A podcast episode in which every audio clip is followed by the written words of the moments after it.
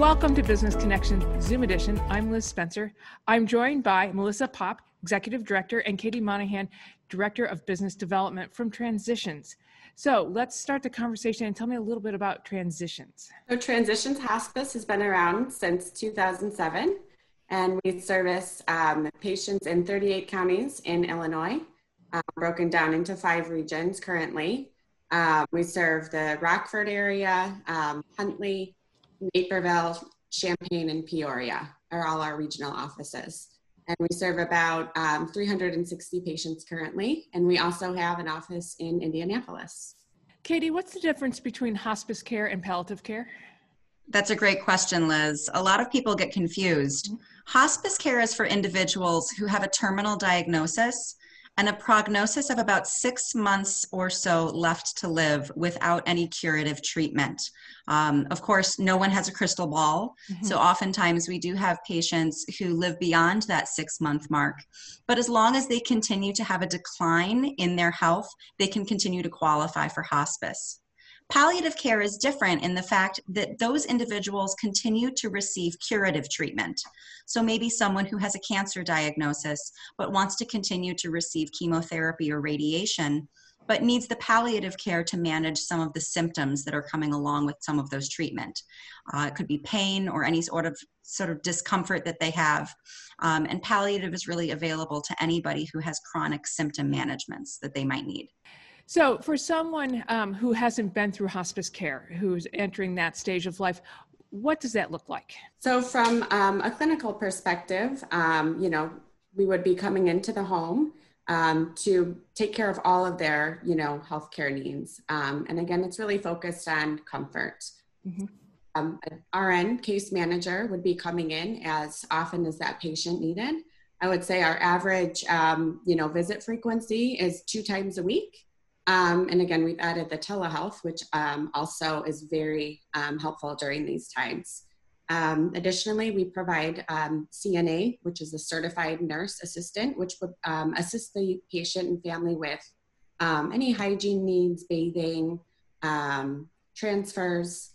in addition to that, we have our social worker that can help assist and find resources for whatever that family patient may need. And we also have a chaplain um, that can provide spiritual support, bereavement um, coordinator who follows up with the family 13 months after um, in that um, time once the patient passes away. I think with hospice care, not only are you taking care of the patient, but you're really taking care of the family. You're, you're helping us through that journey that when you go through it the first time, you have no idea. That's actually the reason that we put together the Vigil Sitter program. Okay. Um, we have a program that allows for a individual from transitions, whether an employee or volunteer, to come and sit with a individual who's on our hospice service to give the family a little bit of respite. Um, it can be very difficult to have a loved one at home on hospice. Mm-hmm. And sometimes you don't have the energy to do a 24 hour or 48 hour vigil, and you need that sleep and that time for a break.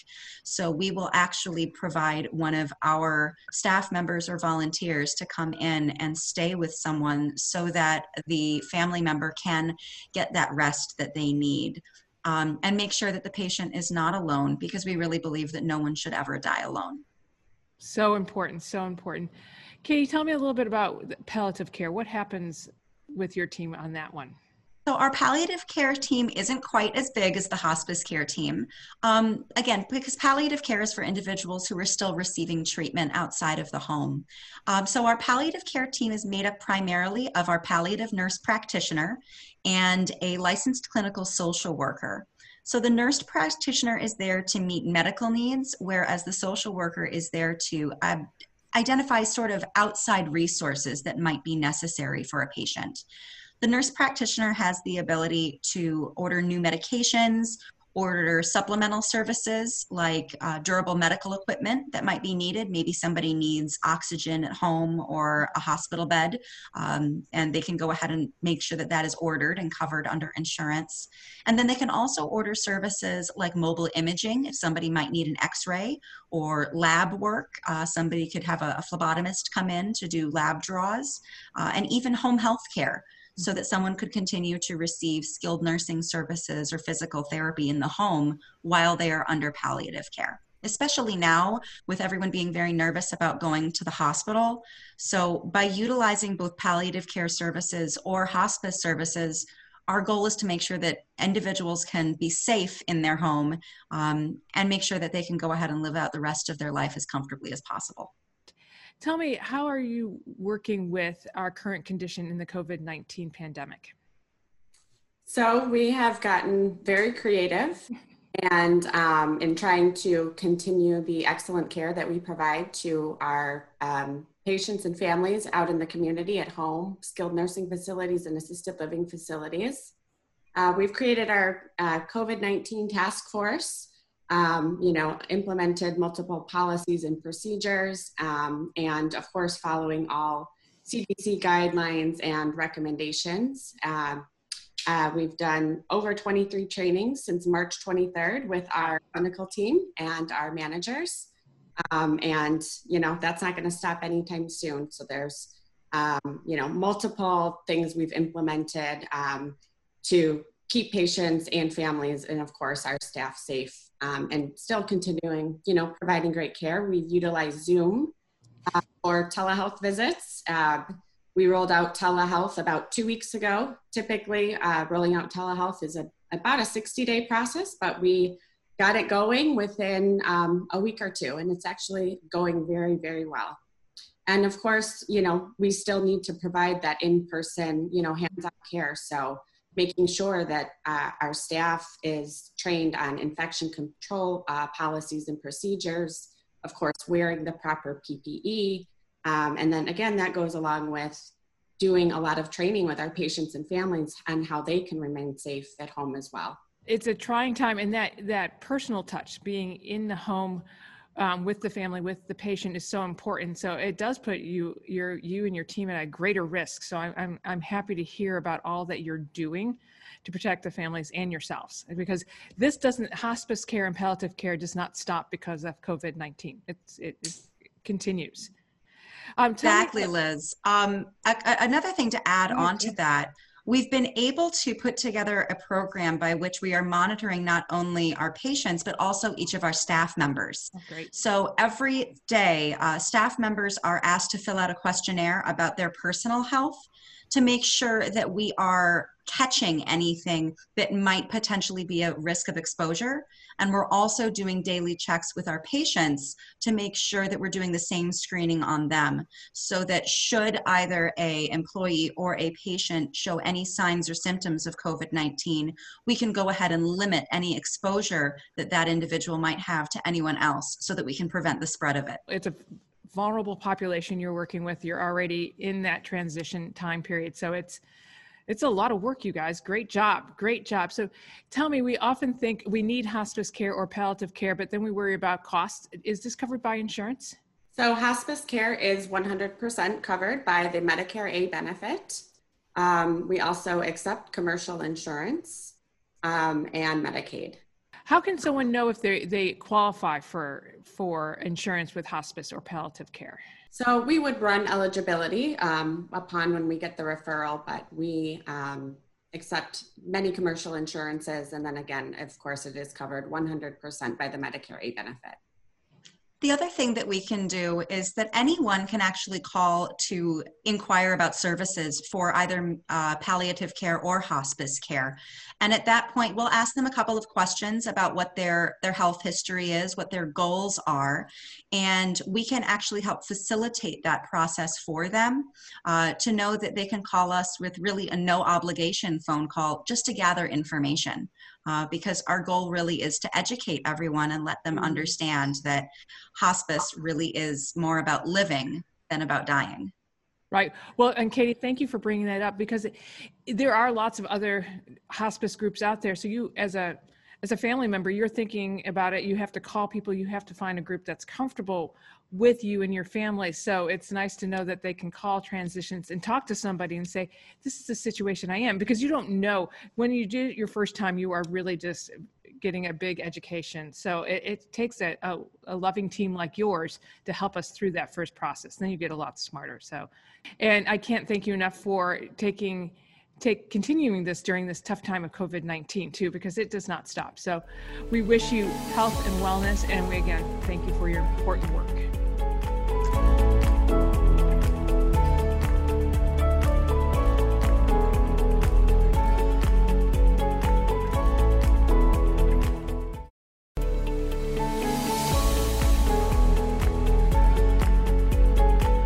Welcome to Business Connection Zoom edition. I'm Liz Spencer, and today I'm joined by Dr. Mary Clifton of Boomer Naturals. Welcome, Doctor.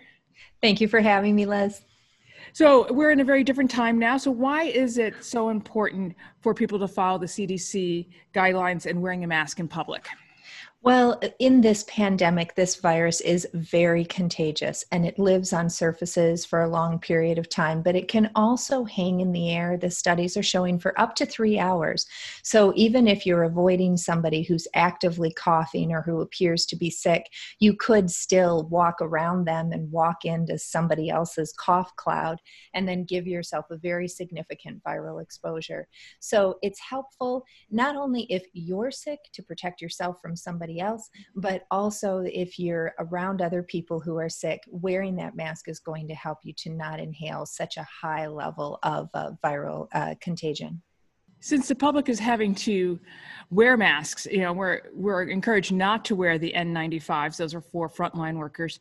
So, yes. and and regular and masks are are a little hard to get available, so we're making our own. What makes a good, highly effective mask? What do we? Well, I think it's important for a mask to be comfortable and be able to breathe and talk through, because otherwise, it's going to be something that you're not going to want to wear, that you're going to be pulling off your face intermittently and trying to catch air. So, finding something that's breathable and easy to talk through is important. And then after that, looking for a higher level of filtration, because we know that a cloth mask or a bandana or some type type of single layer cloth is better than nothing. A couple of layers of cloth becomes even better. Then, when we start adding additional filtration beyond that, is when you really get into some effectiveness for masks. Any tips for how to wear a mask or how to take it on and off? That's tricky too, especially with with women. We have longer hair. Um, is there and we some... have makeup, yeah, and but... that gets in your way, so that's that's tricky too. All of my masks have a little red uh, lip you know in the center of them but let me show you how to just uh, take this on. This is three layers of really comfy cozy cotton polyester fibers and the boomer masks have some nano silver technology in them. So they trap about 92.9% of airborne pollutants with that nano silver technology. And they're very easy to use. You just loop the ear loop around one ear and then bring it over your nose and mouth and loop it on the other ear and then just check the fit.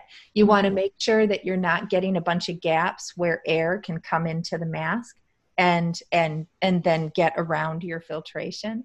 And then just try to keep your hands off your mask because if you're out your hands may be uh, dirty or you may get some contamination from your mask. If you touch it don't worry. Just use an alcohol based hand sanitizer or wash your hands.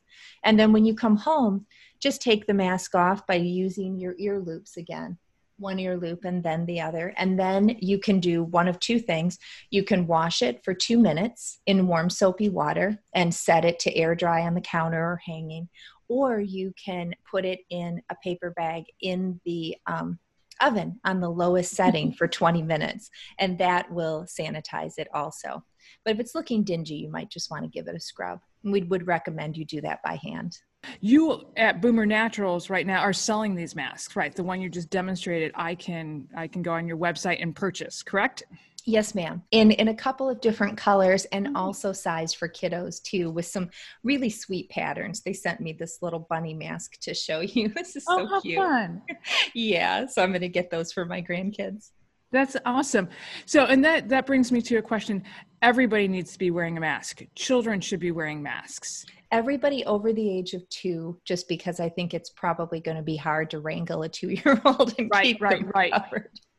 but anybody over the age of two should be wearing a mask. It's just a great idea for uh, protecting yourself. You don't know how the rest of the population is is doing, and the problem with this virus is that it's up to two weeks that mm-hmm. people can be sick before they actually manifest uh, infectious symptoms. So they're transmitting the virus the whole time that they're sick like that, and that puts you and your family at risk. So this just provides you with some added level of protection and support so that so that you can be as safe as you can be that's wonderful.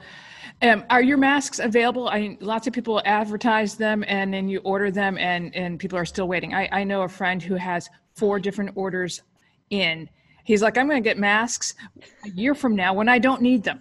Right. There's a whole bunch of supply line disruption. These are available and ready for immediate delivery. So, especially if you put your delivery as urgent, you should be able to get them extremely quickly. That's wonderful. Now you're also um, providing and making hand sanitizer, which is another hot oh, item. Yes, so it is so hard to find.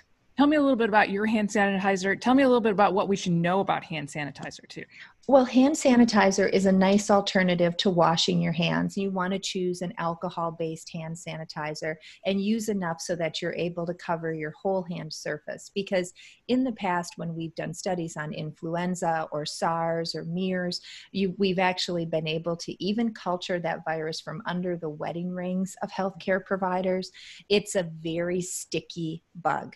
So when you're using it, just make sure you cover and your entire hand surface and uh, rub it in until your hands feel dry, until the alcohol has uh, has evaporated.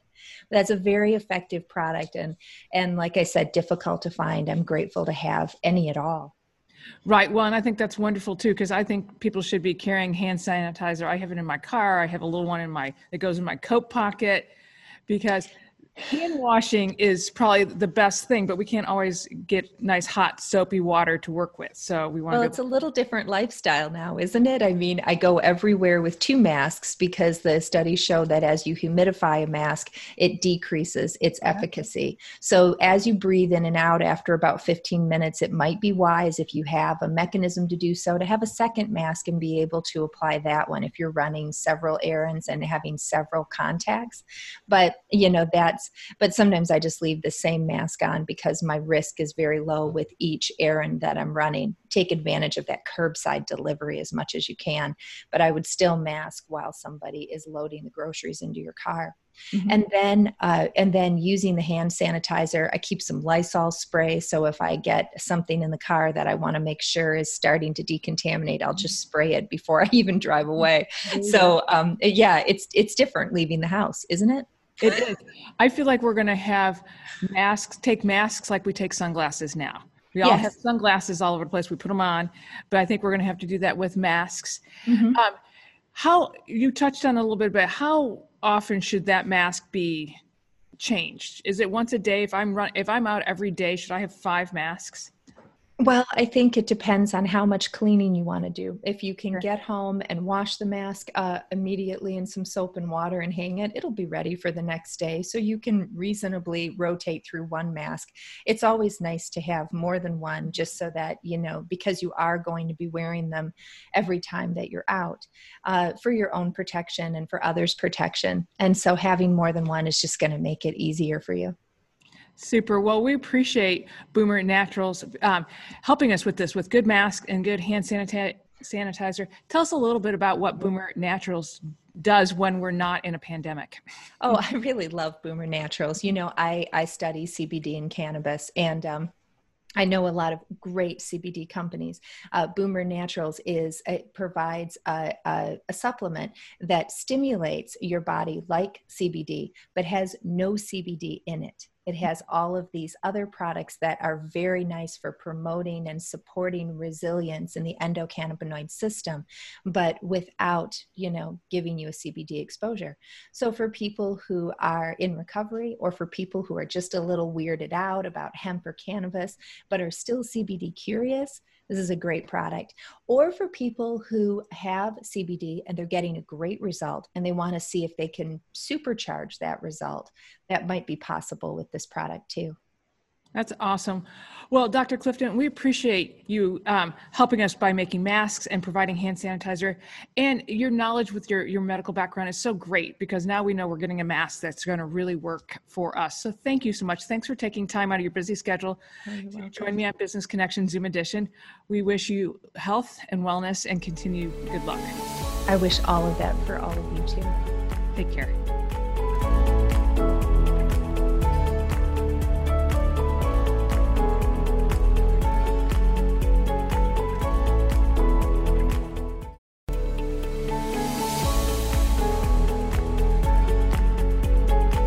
Welcome to Business Connection Zoom Edition. I'm Liz Spencer. I'm joined today by Dr. Joe Haselhorst of Naperville Dentistry. Dr. Joe, welcome. Tell me a little bit about your practice. Thank you. Nice to talk to you, Liz. Um, well, I uh, came to Colorado for dental school at Northwestern. I taught there for 20 years as an instructor at Northwestern. Um, and I I have four grown daughters who grew up in Naperville, had my practice at the corner of Main Street and Aurora Avenue in downtown Naperville for almost 30 years.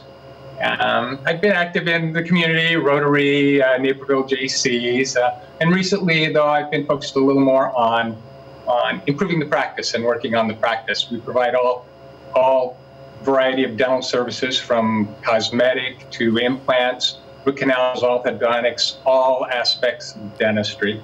Um, obviously, some situations require specialists, and we utilize some great specialists in the area when those situations arise.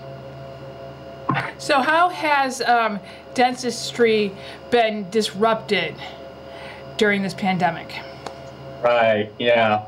That's really been a tough one. You know, um, I think your dental health is essential no matter what. You know, I, I see uh, a liquor store open or or or construction or or um, the flower shop and and you know and then we are given a little bit of you know they're hesitating with giving us some guidance on on what we can do and, and like I said I think it's important. Um, you know, dentistry has always been at the forefront of infection control. Um, when I was in dental school, hepatitis C was a big concern, and there were a lot of dentists that died from hepatitis C. So so that was drilled into us, and, and all dentists take that into account from the very beginning. That that's really a number one priority is uh, infection control and taking care of the practice.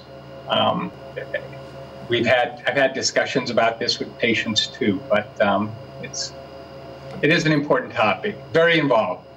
It is, and, and I would agree with you that you know dentistry and is really an essential business and in, in your mouth and your tooth care and all that that's just kind of a really you know important part of our body that often gets overlooked. We take it for granted. We really do. Right. Some people do but you know some people are very diligent and very uh, very aware of of taking care of it and they, they get even if you push off their six month appointment they're you know they're they're concerned and, and i like that and so that's helpful. So, what will your office be doing differently um, when we're able to reopen, and what are you thinking about? Okay, well, yeah, we, we've been working on that. That's what we've had some time to do here during this, you know, working with the staff and, and getting some things lined out. You know, most of the things are, are smaller things. I, I, I put all the details of them in onto our uh, website, napervilledentistry.com or napervilledentist.com. And um, I also have a column in Positively Naperville where I discuss this. We sent an email to patients. So there's a lot of detail to it. Um, um, but, you know, two important lessons that I've learned in my, my years of practice here, since we're going through this, is, is number one, you don't minimize patient's concern. Mm-hmm. And number two, you, you can't really diagnose them over the phone. So I, I do make it a practice to see everyone who has a problem as soon as I can, hopefully within the hour, sometimes takes a few hours. Our goal is to see them that day even even through this, you know, we've taken some precautions and extra precautions. We're separating patients, uh, 20 minutes between patients, only one in the office at a time, you know, things like that. Um, I, you know, but I just examined a patient the other day who had dentures. He called me and, and said he had a, a swelling but no pain. And, and, you know, you might not say that's an emergency, but I said, well, you know, let's take a look. Learned this. And it turned out there was actually a swollen lymph node that had nothing to do with his dentures. So that might or might not be anything big or serious, but it is something that you know you should pay attention to. Maybe you don't want to let go for a couple more months. So. Those are the decisions we're faced with, you know? That's right. Well, and, you know, and often dentists can, you know, find or discover something, you know, wrong with you in another part of your body that we take for granted again because our mouth and our gums and our teeth tell us so much. So it's so interesting. Now, you have been working on um, a new procedure or improving a procedure that helps with restoring a, a missing tooth. And, and again, we often take missing teeth for granted. Right. Yes, and, and you know that's that's been a big thing here lately. Everybody, mm-hmm. I think everybody's aware of, of dental implants, and um, the the, uh, the one the one thing that um, that we've been working on lately is the mini dental implants, okay. and the mini dental implants are uh, huge important development in uh, in dentistry and uh, I could easily spend all day talking about it. But really, it just means that it's a smaller diameter implant than the standard ones. Um, it's uh, the uh, the standard ones I've been doing since like 2003, and I started doing these mini implants about four years ago. They were the system was developed by a dentist in, in Buffalo, New York. He's been doing them for over 20 years, done 20,000 of them, and um, he, he sort of perfected this system with these uh, mini dental implants. Hard to see, but you can see that mm-hmm. they're. So basically, this is what the mini implants look like, just pins in there, and then the denture goes on, or the bridge goes on top of that. A very simple system, very small, very intrusive. Um, there, it's not an involved surgery, very little bleeding, no pain, um, and they can be restored right away. So it's really a, a great system. I've like I said, I, I, did these standard ones before. I've probably done over a thousand of these mini implants now, and patient response has been amazing. And if they weren't successful, I wouldn't still be doing them. Uh, you know, you might occasionally hear from someone that these mini implants are, are temporary or that they don't work. But I tell people if you hear that, ask them how many they've actually done because they, they do work. It's a great system, a lot less expensive. Actually, the mini implants are probably on average half the cost of the regular implant system. And so, that allows advantage for patients. Doc, that allows the um, that allows the dentures to stay in permanently, so you're no longer taking the the denture dentures in and out. Right. That. Yes, that's a good point. There are several options. We can use them to stabilize dentures, which is what they were originally designed for, like 40, 50 years ago. Okay. Um, they've been using them to that to stabilize your own dentures, or this last model that I showed you is a bridge where now we can permanently cement them on there and they do not come out.